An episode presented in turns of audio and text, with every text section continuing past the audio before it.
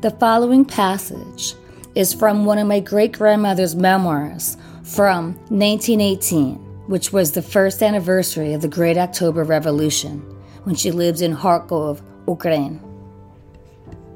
Folks, why are you so unhappy marching in your parade? Written by Nina Sorochenko in 1992. Read by her great-granddaughter, Maya Marana Posley. I remember, as if it were yesterday, those grim, gloomy, predictable days of glorious celebrations, those spontaneous manifestations identifying the days of national anniversary in the Soviet Union.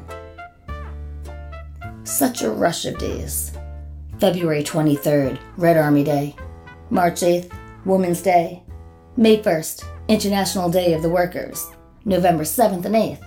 Days of the October Revolution, and on and on. Yes, I remember. As an immigrant from the Soviet Union and as a citizen of these United States, I am able to speak from the perspective of two civilizations, realizing how each manifests itself through its parades, these celebrations of national consciousness. A parade is certainly a nation in microcosm.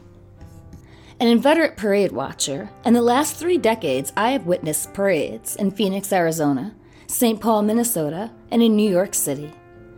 The one in New York City stands out in high relief. It is the 4th day of July in the year 1976, the bicentennial year. Along with thousands of other American citizens, I am a participant. How unlike my former home in the Soviet Union. Here, sidewalks are jammed with people of all ages, none compelled to come watch the parade. Some have been here since 7 in the morning. One sees smiling, happy faces. One hears genuine laughter, careless yells, joyful greetings. Vendors also have a good day. Hot dogs, pretzels, and chestnuts are hardly enough for this crowd's hunger. Children enjoy cotton candy and ice cream, as do their parents. But listen. The sounds of music come closer and closer. And now, column after column of young people marching, their bright and gay colors as rich and varied as the American landscape. Listen to the stomping of thousands of feet, the rhythmic movements. Watch the dancing of little girls waving their batons. Oh, the little island of Manhattan rocks in symphony. But there are other memories of other parades in other lands. It is the morning of November 7th in the year 1918. A celebration of the anniversary of the Great October Revolution is occurring. Each of us, each citizen of the Soviet Union, from small children to the very old, all people of the so-called free republics, under the boot of the great fathers and leaders of the revolution in Moscow, are expected to celebrate these days.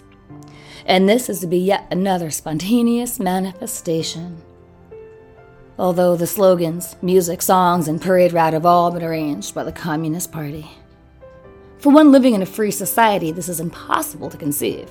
But in the Soviet Union, one's work, plans, and calculations are all controlled by the party. In Moscow, Kiev, Kharkov, Leningrad, in each city and town, from farmers to those fortunate enough to work in the arts, they are all controlled by the party. The so-called communist cell reminds one that he or she lives in a slave state. It is early morning, before sunrise, and a party supervisor is anticipating our arrival. He is checking his list with all of our names on it, noting those who were not present at the meeting last night, so as not to be fired. Not to lose a piece of bread or any food rations for his family and his kids, he is already making his special remarks, suspicious of who might be a counter-revolutionist or who had a dismal look on their face, who might be faithful to Ukraine. Who knows? Maybe you're already doomed to step on the terrible path of the GPU, aka the NKVD, Cheka, secret police. We wake much earlier than on work days, splash cold water onto our faces, Hot running water was a luxury we could only dream of. Gulp down a crust of bread and yesterday's cold potatoes, all washed down with homemade barley coffee, without sugar or milk. We'd don our shabby clothes, our suits, dresses, and coats, now years old, now altered, even dyed a new color for the occasion. Moments later, we rushed to our places on the street corner where a unit is gathering, our shabby shoes sliding in the mud as we curse, in thought only, these revolutions, celebrations, and parades. In early November, in the Ukraine, the days are already cold, a drizzling rain, followed by snow flurries, the sky gray, heavy. We are hungry and tired, defeated, but must hide it behind perpetual smiles, fashioned for the party leader. He stands there, notebook in hand, chronicling the day and our behavior. He walks before the rows of his unit, closely reading our faces. He, or she, oftentimes it is a woman, himself is cold, yet not as hungry as we, and he is warmer and better dressed. His mission is to enforce party discipline.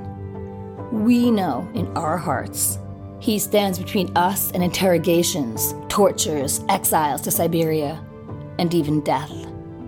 Our lives are in his hand, and how well he knows this. So we smile, pretending to be happy, proud to be celebrating the great October Revolution. But in our silence, we remember those taken to forced labor camps and never seen again. I remember my father, shot before my very eyes, because he had no calluses on his palms. And I remember my mother exiled for years to a forced labor camp only because she insisted on keeping an icon of Christ in our home. I hear someone say, "Hey, friend, your eyes are filled with tears. Wipe them fast before he notices. He's getting close." Thank you, friend. And so we stand, hour after hour, waiting for our commands. To kill time, to cheer yourself or a friend up, if you're a person with a sense of humor, and if the comcel man is not watching, and if you are sure that your neighbor standing close by is not an agent of the Cheka secret police. They are dispersed all over. You'll whisper something funny to your friends. Just be careful not to mention the names of our great leaders. Suddenly, the music starts. Some brave, triumphant march of the Soviet Red Army. The melody and words, all approved by the party. Our column starts to move. At first, the steps are normal, even slow. Our strides stretch longer and longer, and soon we are stomping in the mud, splashing over pools of water, slipping on the cobblestone. The head of your group, the column leader, runs first, every second looking over his shoulder at his group. "Ah, how well we are galloping," he smiles.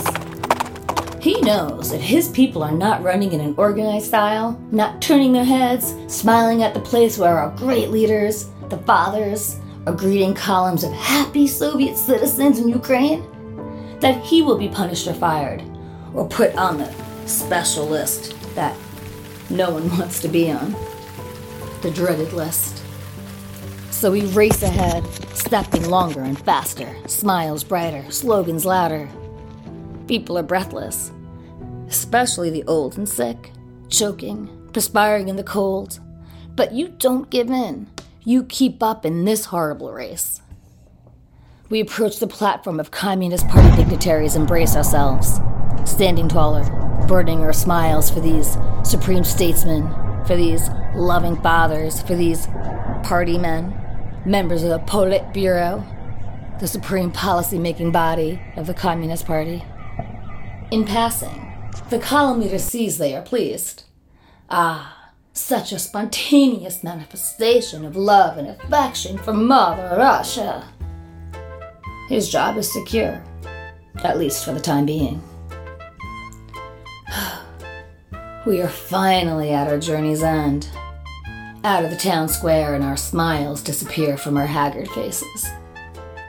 We are tired, cold, emptied, but soon to be free of the party, the Politburo, and the column leader, and all the rascals, if only for a little while.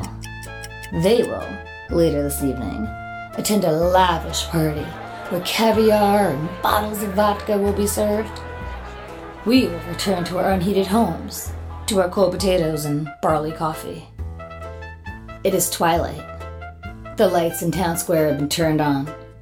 We are allowed to return to our homes, to our private selves, humiliated, insulted, crushed, despising ourselves. We drag our bones homeward, choking on anger. But there is more. We are obligated to attend this evening's meeting for our work unit, where we will be instructed in the principles of Marxism, Leninism, Stalinism, by a guest speaker, by a high-ranking party boss from Moscow, here to enlighten us. My God. Again and again we have to listen to these revelations. Well, this evening, instead of being home with our families, with those who we love, resting after this day of indignation, we will meet at the party hall to be reminded that we are indeed slaves. Swearing under our breath, hating more and more this great October Revolution, its leaders, its spokesmen, its instruments of terror, we somehow, after a light supper, all of our suppers are light, drag ourselves to the hall. We enter to the party band playing the International. We remove our caps and scarves and sing our anthem, this song to peasants and workers. There are no other songs or music other than the patriotic ones, praising the fathers of Stalin, the people's beloved leaders. There are no sincere smiles, no spontaneous laughter, no dances, no joy. There are no refreshments, no caviar and vodka. Only the smell of perspiration and coarse, wet wool. The stench of despair. I noticed that my neighbor, a nice man working in our college, was singing the International hymn with such a glorious, patriotic expression on his face, looking extremely happy. I knew him well. He was very critical of the horrors of the Soviet regime. He was a big, tall man with a good, profound bass voice.